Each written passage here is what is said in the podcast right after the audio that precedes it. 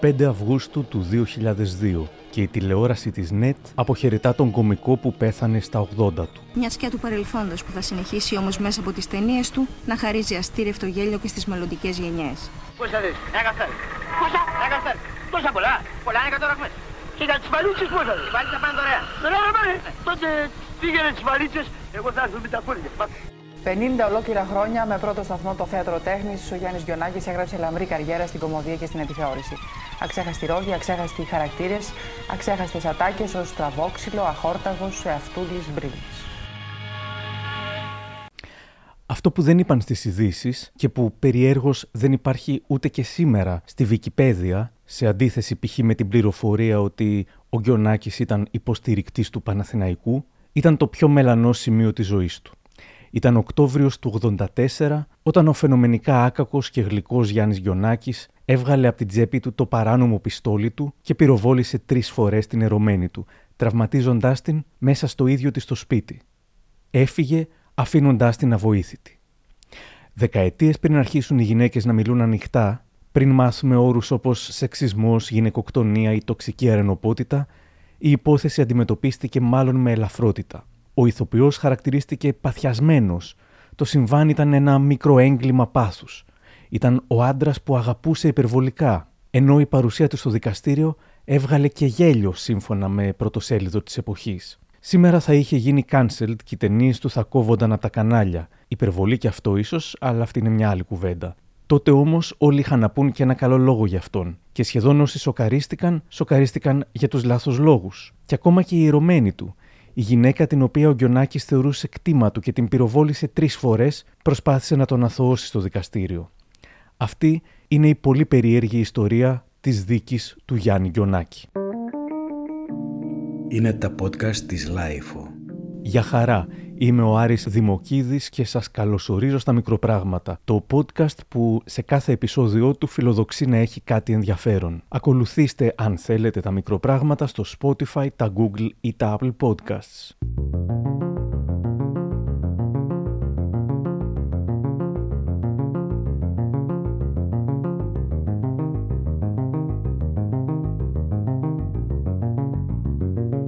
Μέσω της νεκρολογίας του Γιάννη Γκιονάκη, επιμελημένης από τον Δαβίδ Ναχμία, Α θυμηθούμε μερικά πράγματα για τη ζωή και την καριέρα του. Ο πανέξυπνος αφελής του θεάτρου και του ελληνικού κινηματογράφου Γιάννης Γκιονάκη είχε την προνοητικότητα να μην ξοδέψει τα τελευταία του χρόνια πάνω στη σκηνή.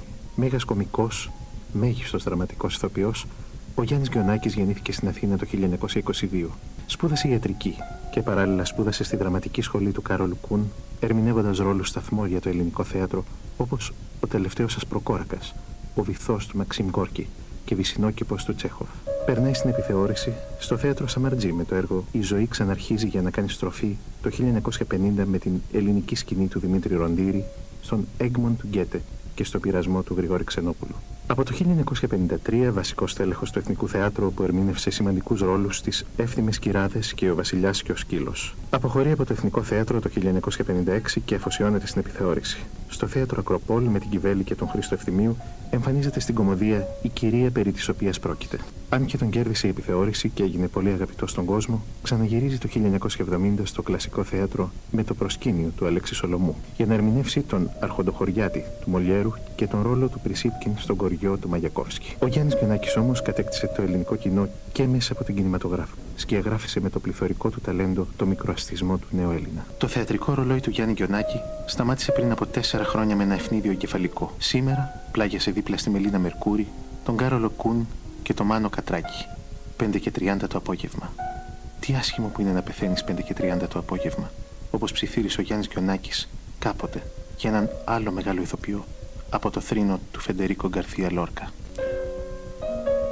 Ο Γκιονάκη παντρεύτηκε τον Ιανουάριο του 57 τη μεγάλη του αγάπη, την Ζέτα. Απέκτησαν μαζί δύο παιδιά, τη Ρενάτα και την Πολίνα. Παρότι έκανε διάφορες άλλες σχέσεις, παρέμεινε παντρεμένος κατά τη διάρκεια αλλά και μετά το σκάνδαλο με τους πυροβολισμούς. Δεν ήταν πιστός και η σύζυγός του το αποδεχόταν αναγκαστικά. Η κόρη του Πολίνα ασχολήθηκε επίσης με το θέατρο αλλά και τη συγγραφή, μιλώντας στον Νίκο Μουρατίδη, περιγράφει τη γνωριμία των γονιών της. Άκου ιστορία.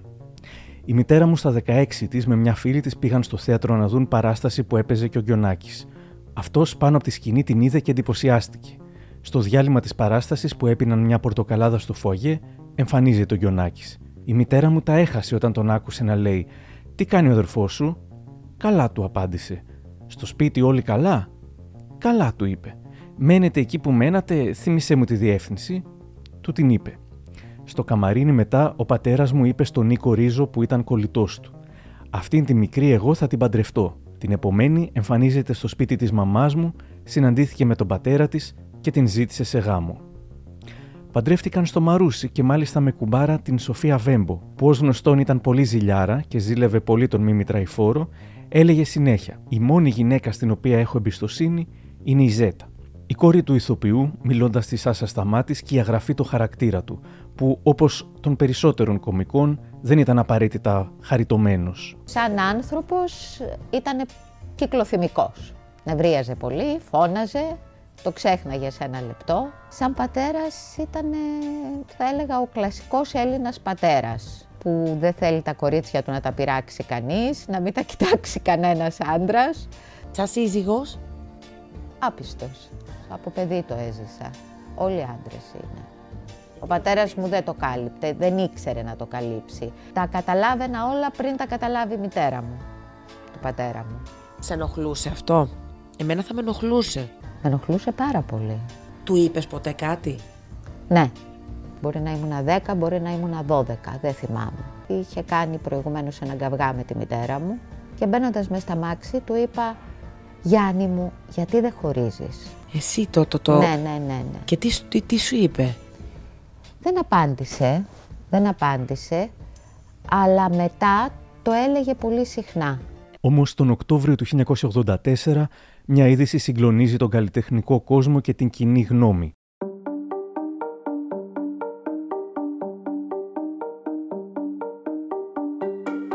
Σύμφωνα με τη μηχανή του χρόνου, ο Γκιονάκη πυροβολεί για ερωτικούς λόγους τη σύντροφό του Αφροδίτη Κοζανιτά στο σπίτι της στην οδό Διογένους 17 στο Καστρί. Η Κοζανιτά τους ζήτησε να χωρίσουν και το ζευγάρι λογομάχησε. Κατά τη διάρκεια του καυγά, ο Γκιονάκη βγάζει το πιστόλι Smith Wesson που είχε πάντα μαζί του, άγνωστο γιατί το κουβαλούσε πάντα μαζί του, παρανόμος μάλιστα, την πυροβόλησε τρεις φορές και έφυγε από το σπίτι. Το θύμα, αν και τραυματισμένο, κατάφερε να ειδοποιήσει την αστυνομία, που τη μετέφερε στο νοσοκομείο ΚΑΤ. Εκεί διαπιστώθηκε ότι έφερε διαμπερές τραύμα στον αριστερό ομοθώρακα. Ο Γκιονάκης συνελήφθη και προφυλακίστηκε. Για εκείνη την περίοδο, η κόρη του Πολίνα Γιονάκη θα μιλούσε χρόνια μετά, μόνο όμως σε δημοσιογράφους που επέλεγε η ίδια και δεν την πίεζαν. Στην ΕΡΤ κάποια στιγμή, σε μια εκπομπή, πολύ γνωστή δημοσιογράφος που μου είχε ζητήσει ότι θέλει να κάνει και να είμαι και η πρώτη που θα βγω να μιλήσω για το βιβλίο μου και όταν αναφέρθηκε στον πατέρα μου, λέει που είχε μπει φυλακή. Εμένα η λέξη αυτή, εκείνη την ώρα, μου, τα γόνατά μου κοπήκανε. Δεν άντεχα να το ακούσω. Έγινε πολύ πιο τραγικό από ό,τι ήταν. Γιατί, γιατί ήταν ο Γκιονάκη. Δεν θα ξεχάσω ποτέ ότι παραλίγο να αποβάλω από αυτό. Δεν απέβαλα τελικά. Αλλά το ότι έπαθα μια τρομερή αιμορραγία, την έπαθα. Το ότι εγώ σηκώθηκα τότε να πάω στις φυλακές ήταν για μένα τραγικό. Ήταν μια τραγική εμπειρία. Ο Γκιονάκης υποστηρίζει από την πρώτη στιγμή ότι είναι αθώος επειδή λέει δεν είχε καμία πρόθεση να σκοτώσει τη σύντροφό του, την οποία, όπως τονίζει, υπεραγαπά. Σε λιγότερο από μια εβδομάδα, ο Γιονάκης είχε πρεμιέρα στο θέατρο. Οι εφημερίδες βρίσκουν τους συναδέλφους του. Τίτλος «Πάγωσε το θέατρο με την τρεις τελίτσες είδηση». Δεν ξέρω γιατί υπάρχουν τα αποσιοποιητικά πριν τη λέξη είδηση. Άβυσος η ψυχή του ανθρώπου, γράφει η Μπίτσι Πάπα Παναγιώτου, και οι αντιδράσεις αρκετά συχνά απρόσμενες. Χαρακτηριστικό παράδειγμα αυτής της άποψης η προχτεσινή αντίδραση του δημοφιλούς μας ηθοποιού Γιάννη Γιονάκη, ο οποίος προφανώς σε μια στιγμή περίεργης ψυχολογικής κατάστασης πηδοβόλησε τη φίλη του Αφροδίτη Κοζανίτσα, 38 χρονών. Και το πηδοβόλησε και το Κοζανίτσα αντί για Κοζανιτά ήταν προφανώς τυπογραφικά λάθη ένδειξη ότι η βίαιη πράξη δεν αντιπροσωπεύει το Γιάννη Γκιονάκη σαν χαρακτήρα, αποτελούν οι δηλώσεις των φίλων και συναδέλφων του, οι οποίοι πάγωσαν από την έκπληξη στο άκουσμα της είδησης. είναι οι ηθοποιοί που αυτόν τον καιρό δουλεύουν μαζί τους στο θέατρο Μπουρνέλη για το ανέβασμα του έργου 200 το δολάριο, το οποίο βρίσκεται στο στάδιο των δοκιμών και θα ανέβει την Παρασκευή όπως και αν εξελιχθούν τα πράγματα. Έτσι, ο επιχειρηματίας Νίκος Μπουρνέλης λέει: Ο Γιάννης Γιονάκης είναι ένας άνθρωπος ακέραιος. Νομίζω δεν θα υπάρξει ούτε ένας άνθρωπος στο ελληνικό θέατρο που να πιστέψει ότι ο Γιονάκης θα μπορούσε να κάνει κάτι τέτοιο. Ίσως αντέδρασε έτσι λόγω της παθήσεώς του. Παρένθεση έχει ζάχαρο. Η Μαροκοντού. Έχω μείνει άφωνη, δεν μπορώ να δώσω καμία εξήγηση στην αντίδραση του Γιάννη Γιονάκη, που είναι πολύ στενός και αγαπητός μου φίλος. Και η Τιτίκα Στασινοπούλου. Αποκλείεται, δεν μπορώ να το πιστέψω. Ο Γιάννης Γιονάκης δεν είναι τέτοιος άνθρωπος με την έννοια Νταή. Θα μπορούσα μάλιστα να πω ότι ήταν δηλός. Υπήρχε σε εκείνον, όπως άλλωστε σε όλους μας, μια ένταση τις τελευταίες μέρες που πιστεύω ότι οφείλεται στην υπερένταση που επικρατεί πάντα πριν από μια πρεμιέρα. Για μένα, όλο αυτό που έγινε οφείλεται σε μια κακή στιγμή, για την οποία μπορεί να έφταιγε το ζάχαρο από το οποίο υποφέρει. Παρόμοια πράγματα είπαν και οι ηθοποιοί Νίκος Ρίζος και Γιώργος Παπαζήσης.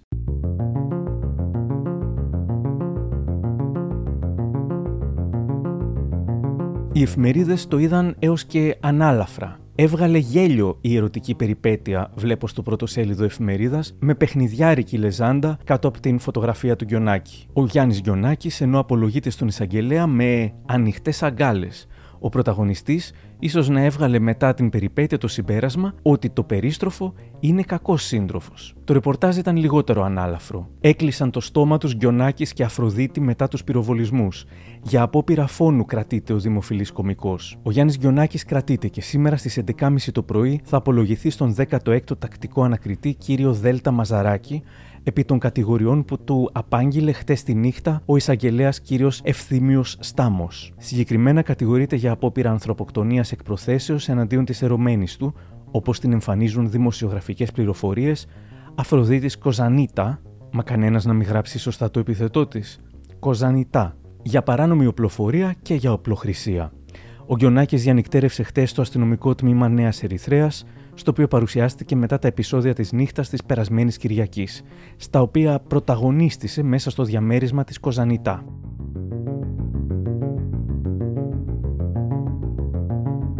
Οι δίκες θα κρατούσαν περίπου δυόμιση χρόνια και ο Γκιονάκης επηρεάστηκε σοβαρά σε ψυχολογικό επίπεδο, πόσο μάλλον η Κοζανιτά που είχε δεχτεί και τους πυροβολισμούς. Όλοι περίμεναν την κατάθεσή της στη δίκη. Η ωραία Αφροδίτη έκλεψε χτες την παράσταση και μονοπόλησε το ενδιαφέρον όσων κατέκλυσαν την αίθουσα του Κακουργιοδικίου. Έγραψαν τα νέα στις 15 Νοεμβρίου του 1986.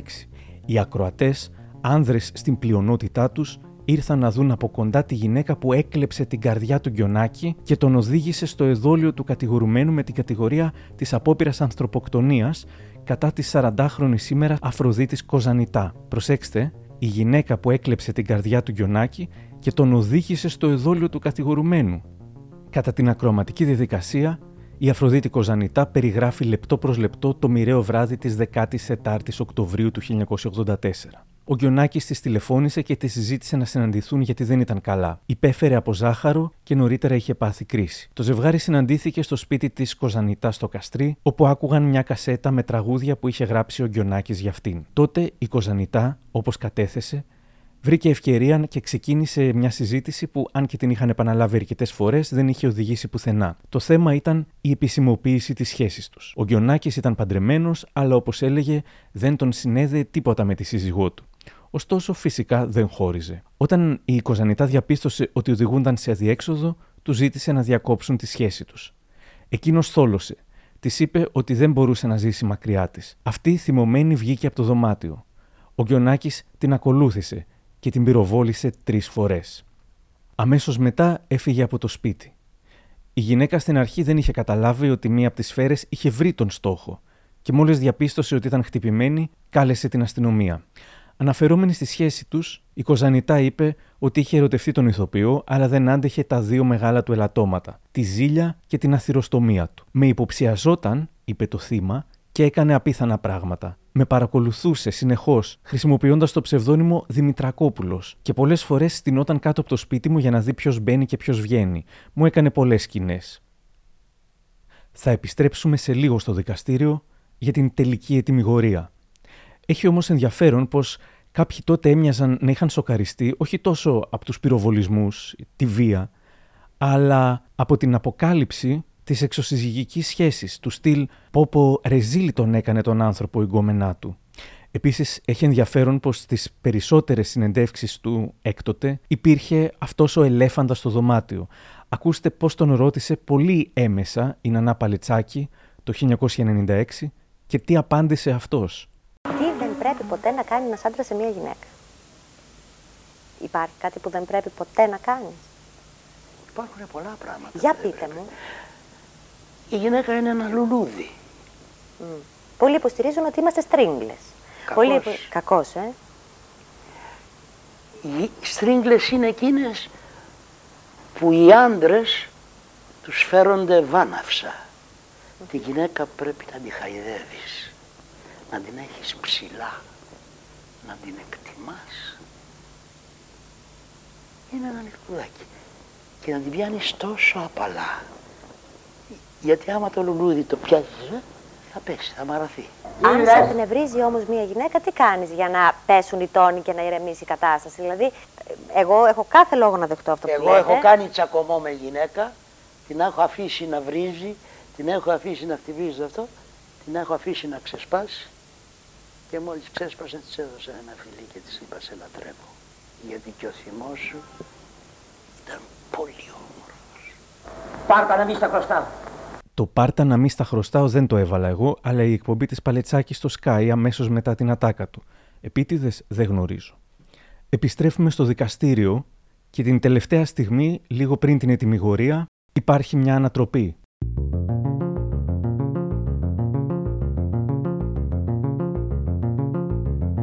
Η Αφροδίτη Κοζανιτά εκπλήσει τους δικαστές και το ακροατήριο, αθωώνοντας με τα λόγια της τον Γιονάκη. Σας διαβεβαιώ ότι δεν ήρθε με πρόθεση να με δολοφονήσει. Αν ήθελε να με σκοτώσει, θα τα είχε καταφέρει. Σίγουρα είχε ελαττώματα, αλλά δεν ήταν εγκληματική φυσιογνωμία. Αρχικά ο Γκιονάκης αντιμετώπιζε τη βαριά κατηγορία για απόπειρα ανθρωποκτονίας και παράνομη οπλοφορία και οπλοχρησία.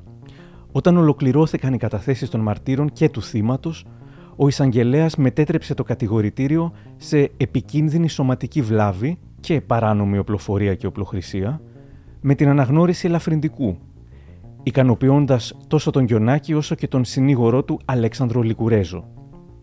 Η ετοιμιγορία. Η ποινή που επιβλήθηκε τελικά στον ηθοποιό ήταν μόλις 15 μήνες φυλάκισης και ήταν εξαγοράσιμη. Έτσι ο ηθοποιός κατέβαλε το απαιτούμενο ποσό και αφέθηκε ελεύθερος. Και όλα φαινομενικά τελείωσαν. Από εκείνη την περίοδο είναι και ένα εξώφυλλο του σκανδαλοθυρικού περιοδικού Οικογενειακό θησαυρό, που δεν γνωρίζουμε αν το εννοούσαν ή αν απλά ήθελαν να βάλουν έναν καταγγελτικό πιασάρικο τίτλο. Το εξώφυλλο έχει δύο μεγάλες φωτογραφίες του Γκιονάκη και της Κοζανιτάς στο δικαστήριο και από πάνω με κεφαλαία γράφει «Σκοτώνω και δεν πληρώνω. Στο έλεος κάθε Γκιονάκη οι γυναίκες». Στα επόμενα χρόνια, ο Γκιονάκης αποσύρθηκε σχετικά αν και ξανατάραξε τα νερά, δίνοντας μια συνέντευξη στον Μάνο Τσιλιμίδη, που θυμάμαι να διαβάζω στο περιοδικό σινεμά το 1994. Είχε προξενήσει εντύπωση ο χήμα τρόπος που μιλούσε και ήταν μια από τις αξέχαστες συνεντεύξεις που πήρε ο Τσιλιμίδης από ανθρώπους του παλιού ελληνικού σινεμά για το περιοδικό σινεμά και δημοσιεύτηκαν και στο βιβλίο του δημοσιογράφου σχεδόν μεταξύ μας. Μίλησα σήμερα με τον Μάνο Τσιλιμίδη για τον Γκιονάκη και εκείνη την πολυσυζητημένη τους συνέντευξη. Προφανώς παρακινήθηκα από την διάσταση που πήρε στις εφημερίδες ο πυροβολισμός και έτσι δέχτηκε και ο διευθυντής εκεί να πάω στο Γκιονάκι. Το σπίτι, μια μονοκατοικία δίπατη που ήταν κάπου στην Πεύκη σε ένα δρόμο που ήταν σαν χωριό στην ουσία. Και το σπίτι έμοιαζε με εκείνα που βλέπουμε με τον Κωνσταντάρα, με τον Ηλιόπουλο.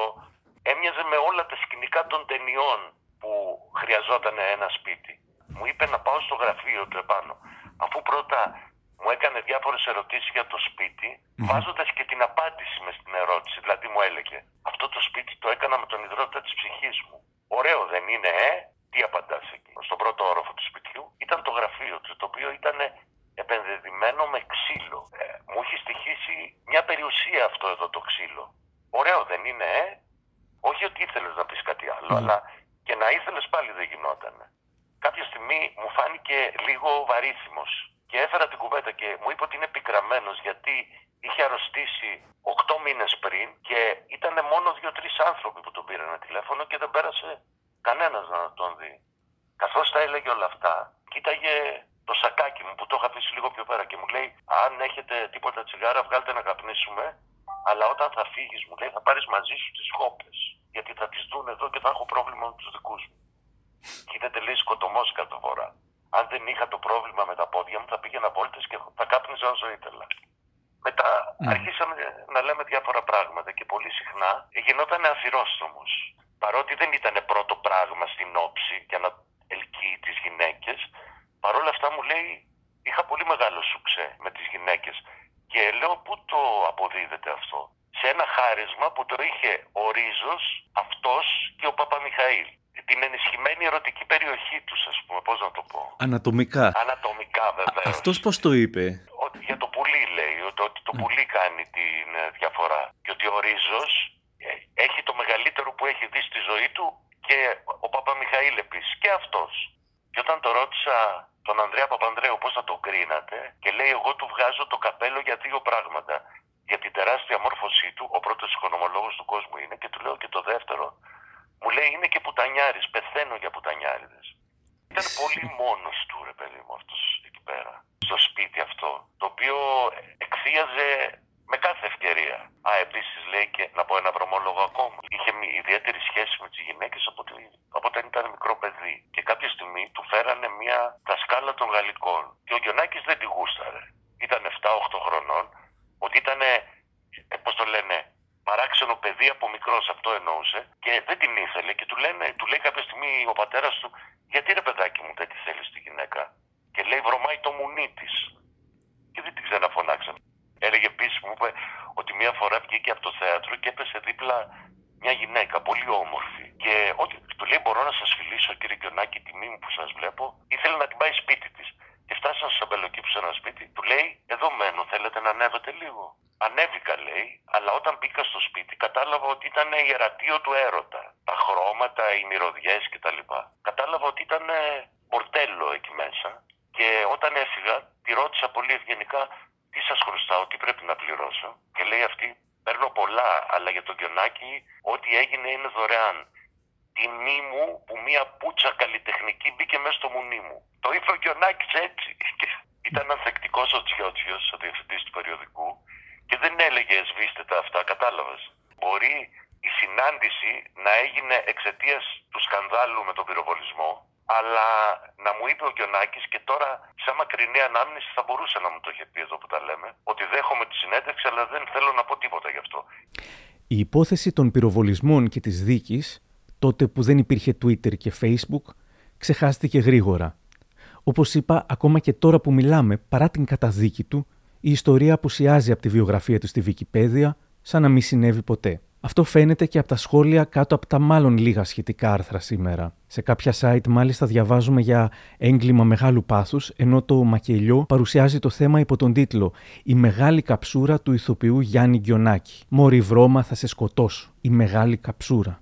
Άλλοι μιλούν για τον διασυρμό που υπέστη ο ηθοποιός. Πάντως, οι σημερινοί αναγνώστες μένουν έκπληκτοι με τα γεγονότα. Μία σχολιάζει. Έβγαλε όπλο, την πυροβόλησε βαριά, εκείνη κάλεσε βοήθεια, που σημαίνει ότι ο Γιονάκης δεν τη βοήθησε. Και απλά καταδικάστηκε σε κάποιους μήνες φυλάκιση, εξαγόρασε την ποινή του και βγήκε και όλα καλά. Δεν είμαστε στα καλά μας.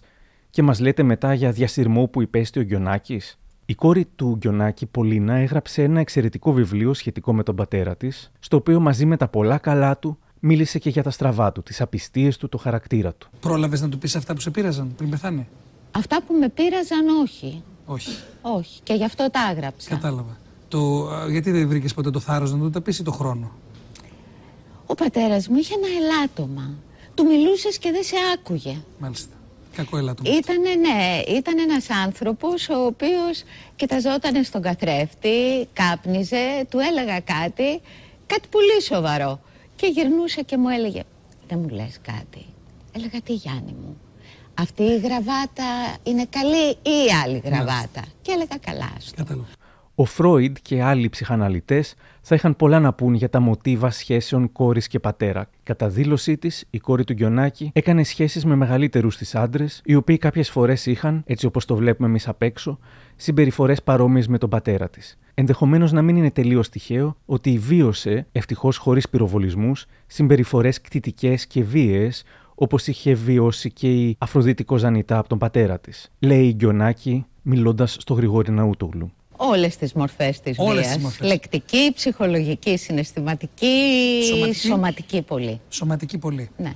Η βία κάνει έναν κύκλο. Ποτέ δεν ξεκινάει να σε γνωρίσει ένας άνθρωπος και μόλις σε γνωρίσει να σε πλακώσει τα χαστούκια ή να σε στραγγαλίσει ή να σου ανοίξει το κεφάλι. Ναι. Οπότε ξεκινάει επεμβαίνοντας στο μυαλό σου. Έξι χρόνια. Έξι χρόνια. Νομίζω ότι αν ήμουν, ας πούμε, αδερφός σου ή αν ήμουν κάποιος φίλος σου, θα σου έλεγα πολύ να. Μήπως έχεις εσύ το πρόβλημα; Διότι αν πεις από μια γυναίκα τόσο δυναμική όπως είσαι εσύ, γιατί δεν φεύγεις; Οπωσδήποτε είχα συναισθήματα, αλλιώς δεν θα ήμουν με έναν άνθρωπο. Ένα, από τα έξι χρόνια που ήσασταν μαζί, πόσο καιρό άρχισε πλέον και η σωματική βία; Όταν έφυγα. Α, όταν έφυγες; Ναι. Είχα απειλές πριν ότι θα σε τυπήσω, θα σε σκοτώσω, θα σε αυτά. Αλλά εγώ πεταγόμουν έτσι σαν κοκόρη και έλεγα τόλμα, τόλμα. Δεν πίστευα ποτέ ότι θα Δεν το με...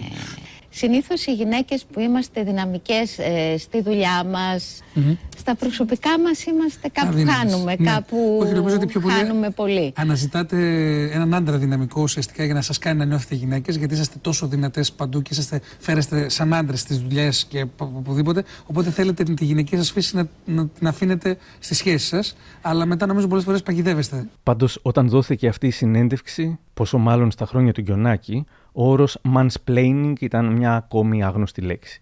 Ενδιαφέρον έχει και αυτό. Πρέπει να σου πω ότι η βία, οι άνθρωποι που ασκούν βία, ε, είναι χαρακτήρες που είναι πάρα πολύ εξουσιαστικοί, είναι άνθρωποι χειριστικοί, άνθρωποι που θυματοποιούνται. Αναρωτιέμαι αν ο χειριστικός άνθρωπος που κακοποίησε την Γκιονάκη και μετά το έπαιζε θύμα, τέριαζε και σε αυτό με τον πατέρα της, τον οποίον πολλοί υπερασπίστηκαν, όχι μόνο επειδή boys will be boys, ε, έτσι είναι οι άντρες, τι να κάνουμε, αλλά και τον είδαν σχεδόν ως θύμα λόγω του ζαχάρου, από το οποίο λένε μπορεί και να τον έκανε να γίνει βίαιος. Σε άλλη συνέντευξη η Γκιονάκη ρωτήθηκε. Σε φόβησε αυτό το πρότυπο γάμου στο να κάνεις εσύ οικογένεια; Το αντίθετο θα έλεγα. Έχω κάνει πάρα πολλούς γάμους ψάχνοντας να βρω τον ιδανικό. Τρεις. Έχω κάνει τρεις, ναι. Ψάχνοντας να βρω τον ιδανικό. Νομίζω ότι δεν τα κατάφερα. Όπως είπε ο γιος μου πρόσφατα σε μια συνέντευξη, οι γάμοι λέει πάνε και έρχονται στην οικογένεια. Τον συγχώρεσε πάντως ή δεν βρήκε κάτι κακό για να συγχωρέσει; το συγχωρώ και βέβαια το συγχωρώ και τι έκανε για να μην του το συγχωρέσω στο κάτω-κάτω; Τι έκανε; Τι έκανε που δεν έχουν κάνει οι άλλοι; Έκανε όμως κάτι που εσένας σε έκανε να μην πιστεύεις στο για πάντα, ας πούμε. Ναι, δεν πιστεύω. Η προδοσία με ενοχλεί πάρα πολύ. Και όταν νιώθεις προδομένος γίνεσαι και σκληρός. Το κακό με μένα είναι ότι όταν νιώθω προδομένη δεν τα έχω καταφέρει να γίνω τόσο σκληρή όσο θα ήθελα. Κάθε φορά λέω θα γίνω και δεν γίνομαι. Μπορεί να μιλάμε συχνά για τις γυναικοκτονίες ή τις κακοποιητικές σχέσεις, όμως κάποιοι άντρες ακόμα δεν μπορούν να δεχτούν ότι η απιστία, η κτητικότητα και η χρήση βίας γίνονται συχνότερα από ό,τι οι ίδιοι φαντάζονται. Στο συντηρητικών και σαφώς αντιφεμινιστικών απόψεων site Conserve, ο Απόστολος Κριτικόπουλος γράφει το άρθρο «Εγκλήματα πάθους». Το 84 λέει, όταν ήμουν παιδί 10 ετών, είχα πάει στο ψιλικατζίδικο της γειτονιάς μου για να αγοράσω Mickey Mouse. Όλες οι εφημερίδες είχαν πρωτοσέλιδο τον Γκιονάκη και οι τίτλοι στις εφημερίδες ήταν σοκαριστικοί για μένα. Έχει εντυπωθεί στη μνήμη μου γιατί με έβγαλε από την παιδική αθωότητα. Έμαθα για το τι σημαίνει εξωσυζυγική σχέση, κατάλαβα πως ένας άντρας σε στιγμή θυμού και ζήλιας μπορεί να είναι επικίνδυνος αφού έχει εγγενώς βίαια και εκρηκτικά χαρακτηριστικά. Συνειδητοποίησα τι σημαίνει αγάπη και συγχώρεση αφού η ερωμένη του Γκιονάκη μετά τον κάλυψε στη δίκη.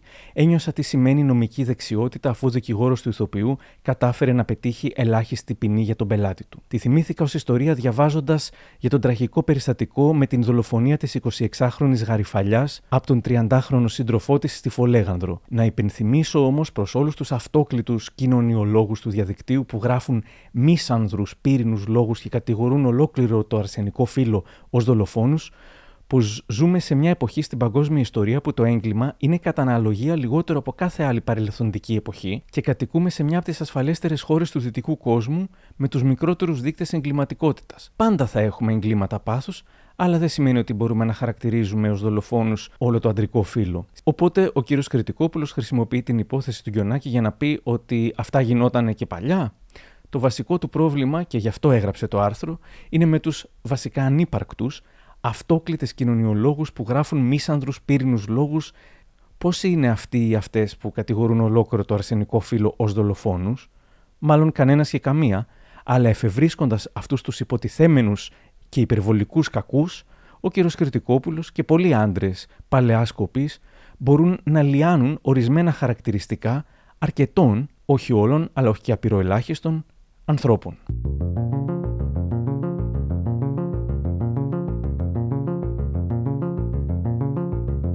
Να συμπεράνουμε ότι η ζωή σου ήταν μια ζωή γεμάτη γέλιο. Γεμάτη γέλιο και επιτυχίες τρομακτικές. Και ευτυχία. Και ευτυχία. Γιατί είχα την τύχη να πέσω σε εκπληκτική γυναίκα, να μου κάνει δύο καταπληκτικές κόρες, που τώρα αυτή τη στιγμή που είμαι άρρωστος μπορεί να έχω χωρίσει με τη γυναίκα μου, είμαστε όμως πάρα πολύ φίλοι και έφταιγα, έπρεπε να με έχει χωρίσει πολύ πιο μπροστά, να με έχει διώξει, γιατί της είχα κάνει τη ζωή μαρτύριο.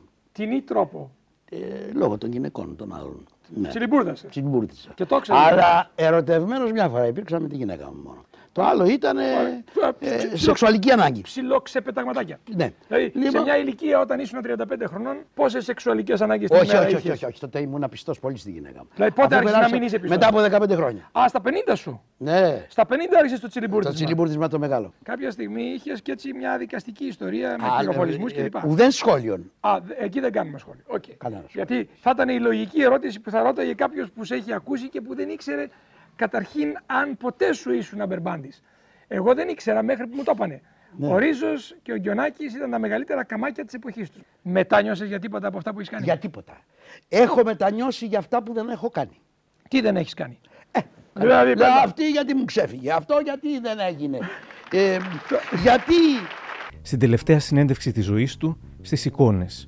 Αν σας ρωτούσα ποια ήταν η πιο πικρή σελίδα της ζωής σας, τον ρωτά ο Νίκος Νικόλιζας. Γνώρισα μία μεγάλη πίκρα στην προσωπική μου ζωή από ένα μεγάλο μου λάθος. Αναφέρομαι στη γνωστή ιστορία με την Αφροδίτη Κοζανιτά. Ειλικρινά όμως δεν θέλω ούτε καν να το συζητήσω, ούτε και να το θυμάμαι. Μετά ανεβάσαμε τον κοριό. Θυμάμαι ότι φοβόμουν πολύ στις πρόβες. Τα πόδια μου έτρεμαν. Εκεί, ίσως για πρώτη φορά στην καριέρα μου, αισθάνθηκα ότι θα αποτύχω. Η γυναίκα μου όμως με στήριξε αφάνταστα. Μεγάλη συγκίνηση. Ύστερα ήρθε η μεγάλη επιτυχία. Και όλα τα οφείλω στη γυναίκα μου, την Ζέτα. Και η κόρη του Πολίνα, μιλώντας στον Νίκο Μουρατίδη. Όταν ξέσπασε το σκάνδαλο με την Αφροδίτη Κοζανιτά, πώς αντέδρασες, ήταν δύσκολες στιγμές για όλη την οικογένεια. Μια υπόθεση που κράτησε σχεδόν τρία χρόνια και ήταν πρωτοσέλιδος στις εφημερίδες. Άσχημη περίοδος. Αυτή η υπόθεση στήχησε στον πατέρα μου ένα σωρό χρήματα αλλά και την υγεία του. Η μητέρα σου ήξερε πως είχε εξωσυζυγικές σχέσεις. Ναι, αλλά του στάθηκε. Όλοι μας ήμασταν δίπλα του. Όσο και αν μας πλήγωνε όλο αυτό, σταθήκαμε στο πλευρό του σαν οικογένεια. Ο γιος της Αφροδίτης Κοζανιτά είναι ο γνωστός συνθέτης Φίβος. Ήταν μόλις 15 ετών όταν ξέσπασε το σκάνδαλο μεταξύ της διαζευμένης από τον δικηγόρο πατέρα του Αφροδίτης Κοζανιτά με τον ηθοποιό Γιάννη Γκιονάκη.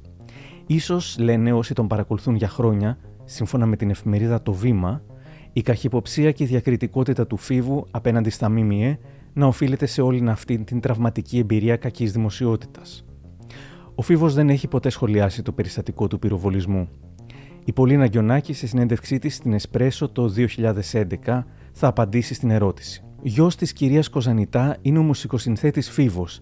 Θα συνεργαζόσουν αλήθεια ποτέ μαζί του; Για όνομα του Θεού, τι θα μπορούσα εγώ να έχω με τον Φίβο; Σαφώς και θα συνεργαζόμουν.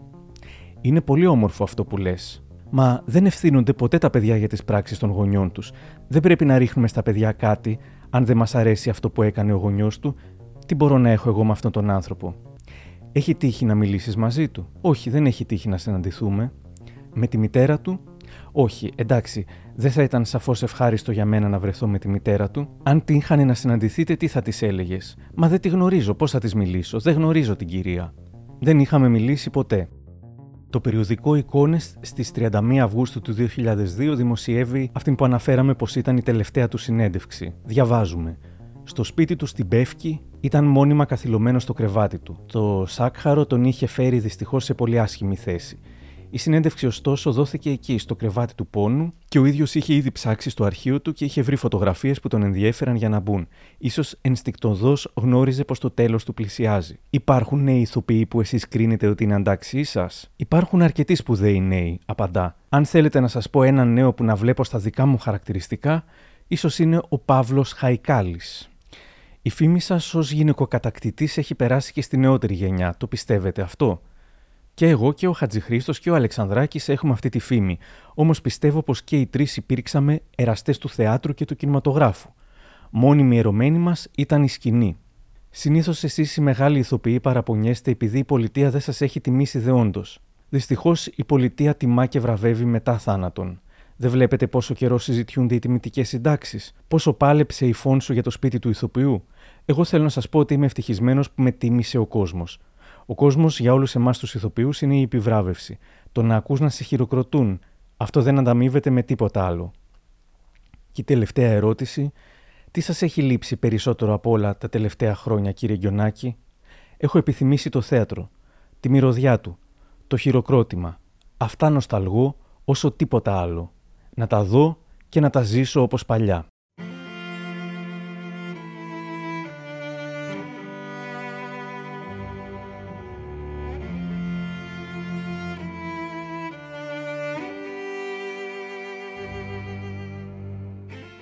Ήταν άλλες οι εποχές. Μην το ξεχνάμε. Και αυτό είναι ένα ελαφρυντικό για τους ανθρώπους που ζούσαν τότε. Δεν είναι βέβαια πια για όσους ζουν τώρα. Στις ελληνικές ταινίες του παλιού καλού ελληνικού κινηματογράφου έπαιρναν το δίκανο αν τσατίζονταν, χαστούκιζαν τις γυναίκες τους, απατούσαν χωρίς ενσυναίσθηση. Οι δε γυναίκες αντιμετώπιζαν την άσχημη συμπεριφορά των αντρών τους ως κάτι φυσιολογικό. Κάποιες χαίρονταν με τα χαστούκια. Το ξύλο, εξάλλου, λέει, βγήκε από τον παράδεισο. Και μιλάμε για τις κομικές ελληνικές ταινίες που απευθύνονταν σε όλη την οικογένεια. Αν αυτές οι ανάλαφρες οικογενειακές ταινίες έδειχναν ότι η κακοποίηση ήταν δικαίωμα του άντρα που έβγαζε μάλιστα γέλιο και έκανε τις γυναίκες να τον θέλουν ακόμα περισσότερο, φανταζόμαστε τι αντιλήψεις κυριαρχούσαν στην ίδια την κοινωνία.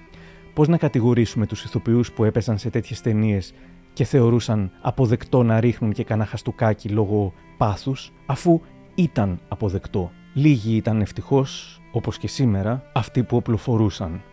Κλείνοντας, δεν θα σας αποχαιρετήσω εγώ, αλλά ο ίδιος ο Γιάννης Γκιονάκη, που σε συνέντευξή του στην Ανά Παλετσάκη το 1996 δείχνει πως εκτιμούσε τις αλήθειες και συγκεκριμένα τις σκληρές αλήθειες. Επειδή δεν έχουμε καθόλου χρόνο και πρέπει να αποχαιρετήσετε εσείς τον κόσμο, μπορείτε να τους καληνυχτήσετε, να τους ευχηθείτε καλή διασκέδαση λοιπόν, με τον δικό σας τρόπο. Την, ναι, την εκπομπή, την τη συζήτηση. Εκπομπή, γιατί... Την, ε, λιγάκι σκληρή. Ζητώ αν ήμουν, συγγνώμη αν ήμουν λίγο σκληρός και είπα μερικές αλήθειες, αλλά είμαι της γνώμης και το πιστεύω μου το μεγάλο, ότι η αλήθεια μπορεί να είναι πικρή πολλές φορές, αλλά πάντα στο τέλος ωφελεί.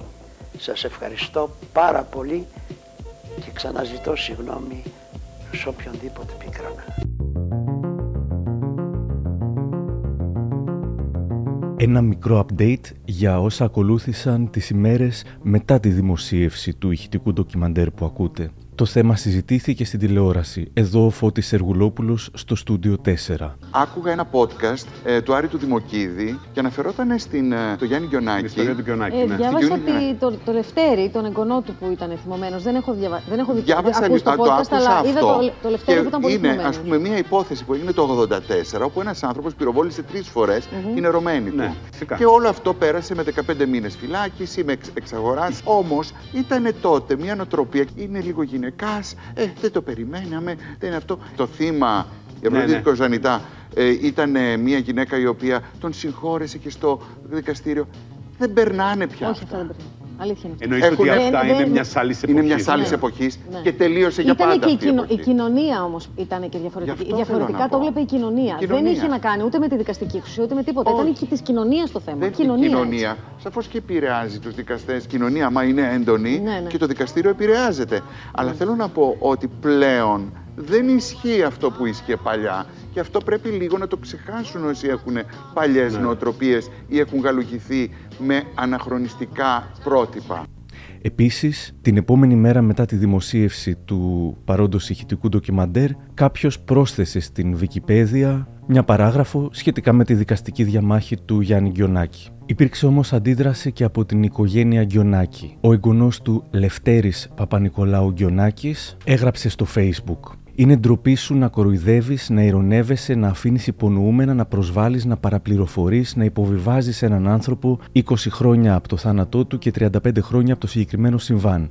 Δεν έχω κανένα πρόβλημα με τα γεγονότα, έχω πρόβλημα με αυτό το εμετικό podcast που τουλάχιστον θέλει να ξεφτυλίσει τον παππού μου.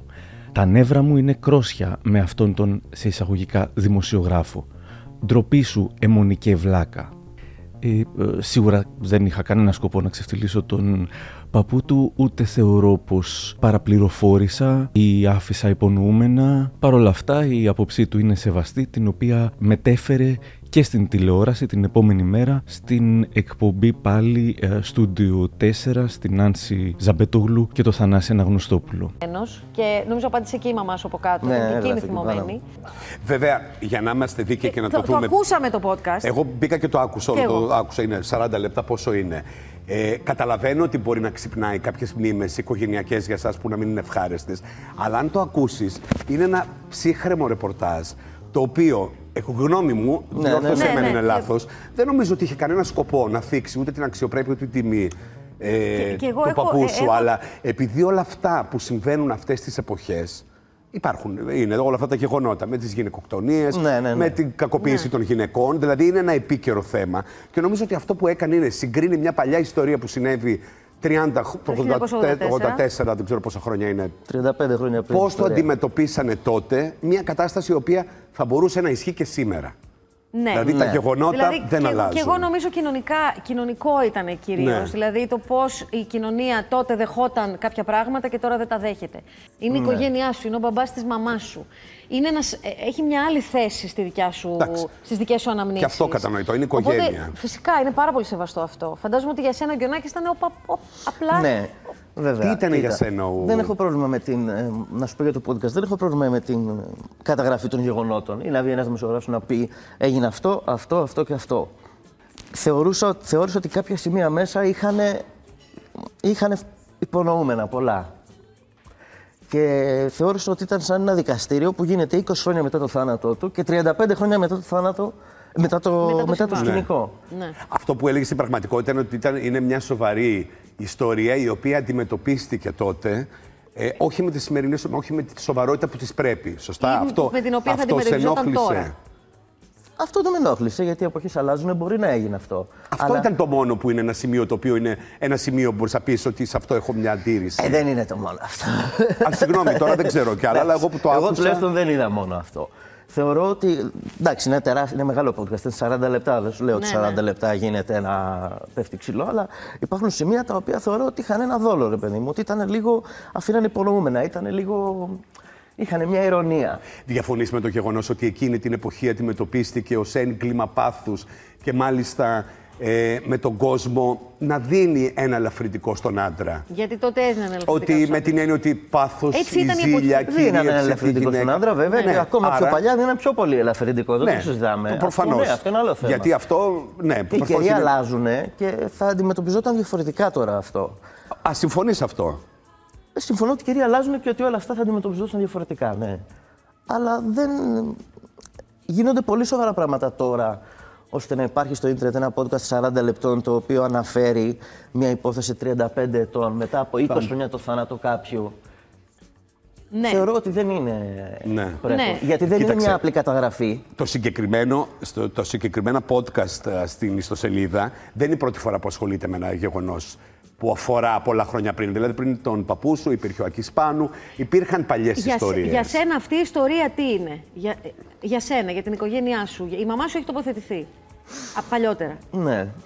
Για εσά τι είναι, είναι κάτι που στην οικογένειά σας το, το κουβαλούσατε; Ή αποφεύγετε να το συζητάτε; Όχι, δεν αποφεύγω να το συζητάω καθόλου. Έγινε ό,τι έγινε, τελείωσε. Τι να αποφεύγω να συζητάω. Δεν έχω τέτοια. Δεν με νοιάζει η καταγραφή του, δεν με νοιάζει να πω τι έγινε. Δεν θέλω να όχι, χαρακτηρίζω. όχι. Εσύ, όταν σκέφτεσαι, ρε παιδί μου, εντάξει, καταλαβαίνω ότι τους ανθρώπους που αγαπάμε, τους συγγενείς μας, τους εξοραίζουμε μέσα. Και Ναι, αυτό, βέβαια, αυτό, καλά, είναι ναι. και, αυτό είναι, είναι και το ανθρώπινο. Α, ή Όταν έχουμε θεσμού αίματος με κάποιον, τον εξοραίζουμε. Εσύ το κάνεις αυτό; Για τον παππού σου. Ναι, ίσως ναι. Γι' αυτό και είμαι πιο χαλαρός με Ναι. το θέμα αυτό. σω ναι, το κάνω. Το έχετε συζητήσει με τη μαμά σου αυτό; Ναι, πολλές φορές. Και αν επιτρέπετε, πού έχετε καταλήξει; Ότι να ήταν ένα καταλήξει πάνω διστάριο σε στο αυτό. γεγονός. Ε, ναι, πού να καταλήξει, να πεις ωραία, μπράβο. Τι να πεις τώρα. Ναι. Τι να πεις. Γιατί μάλλον είναι πιο δύσκολο από ότι για μένα. Ξέρεις γιατί στο λέω, γιατί τελειώνοντας το podcast λέει μια μεγάλη, λέει μια, μια φράση του παππού σου. Ε, Ήταν από μια συνέντευξη και τελειώνει με τη φράση που λέει ότι μπορεί να είπα πράγματα. Συγγνώμη, σου έχω γυρίσει και πλάτη. Ε, μπορεί να είπα πράγματα που πίκραναν, πράγματα που στεναχώρησαν και έχω κάνει πράγματα που πίκραναν, αλλά αυτή είναι μια αλήθεια. Και η αλήθεια καμιά φορά μπορεί να είναι πικρή, αλλά πρέπει να ακούγεται. Ακριβώς, Νιώθω ναι. ότι κάπως έτσι πρέπει να το δεις και εσύ το podcast. Αν το βλέπα έτσι, δεν θα είχα γράψει τίποτα απολύτω, πίστεψέ με. Δηλαδή, αν το θεωρούσα ότι ήταν απλά να πει ακριβώς τι έγινε, που δεν είναι και ευχάριστο τι έγινε, δεν Ναι, το δεν συζητάω, είναι δεν θα με πείραζε γιατί έγινε. Έγινε, τι να κάνουμε τώρα. Αν, αν αυτή η ιστορία, γιατί νομίζω ότι αυτό ήταν όλο το point και για μένα αυτό Ωραία, ας πάμε νομίζω στο- ότι αυτό ναι, ναι. ήταν και, και ας θεωρήσουμε Αν ότι γινόταν ήταν, σήμερα. ότι ήταν οι προθέσεις ε, α- αυτές. Λοιπόν, αν η πρόθεση λοιπόν ήταν αυτή στην οποία θα σου πω τώρα, ότι τι θα γινόταν αν σήμερα είχαμε αυτή την ιστορία με πρωταγωνιστή το Γιάννη Γκιονάκη, ένα πάρα πολύ διάσημο και πάρα, πα- πάρα πολύ αγαπητό ηθοποιό, ειδικά οι κομικοί. Ε, οι, κο- οι κομικοί έχουν όλη την αγάπη του κόσμου, γιατί πάντα προσφέρουν γέλιο, οπότε αγαπιούνται πάρα πολύ. Αν είχε γίνει κάτι αντίστοιχο Αν είχε, σήμερα, αν σε είχε έναν γίνει σήμερα. Ναι. αντίστοιχο ηθοποιό, ας πούμε, έτσι. Ναι. Θα το είχε καταστρέψει την καριέρα για 20 χρόνια. Ναι, για 20 χρόνια, όχι για πάντα. Πέντε, Ναι. Ε, 20. εννοεί, εννοεί, εντάξει, 20 Ναι. χρόνια Έχω ένα στο νου μου διάστημα. κάποιον που είχε κάτι σχετικά παρόμοιο και 20 χρόνια αυτό και μετά ξανά έγινε κάτι, ας πούμε. και Το κατάφερε πάλι. Πιστεύεις ότι η κοινωνία πλέον συγχωρεί; Όχι. Μετά από πολύ καιρό, ίσως ναι.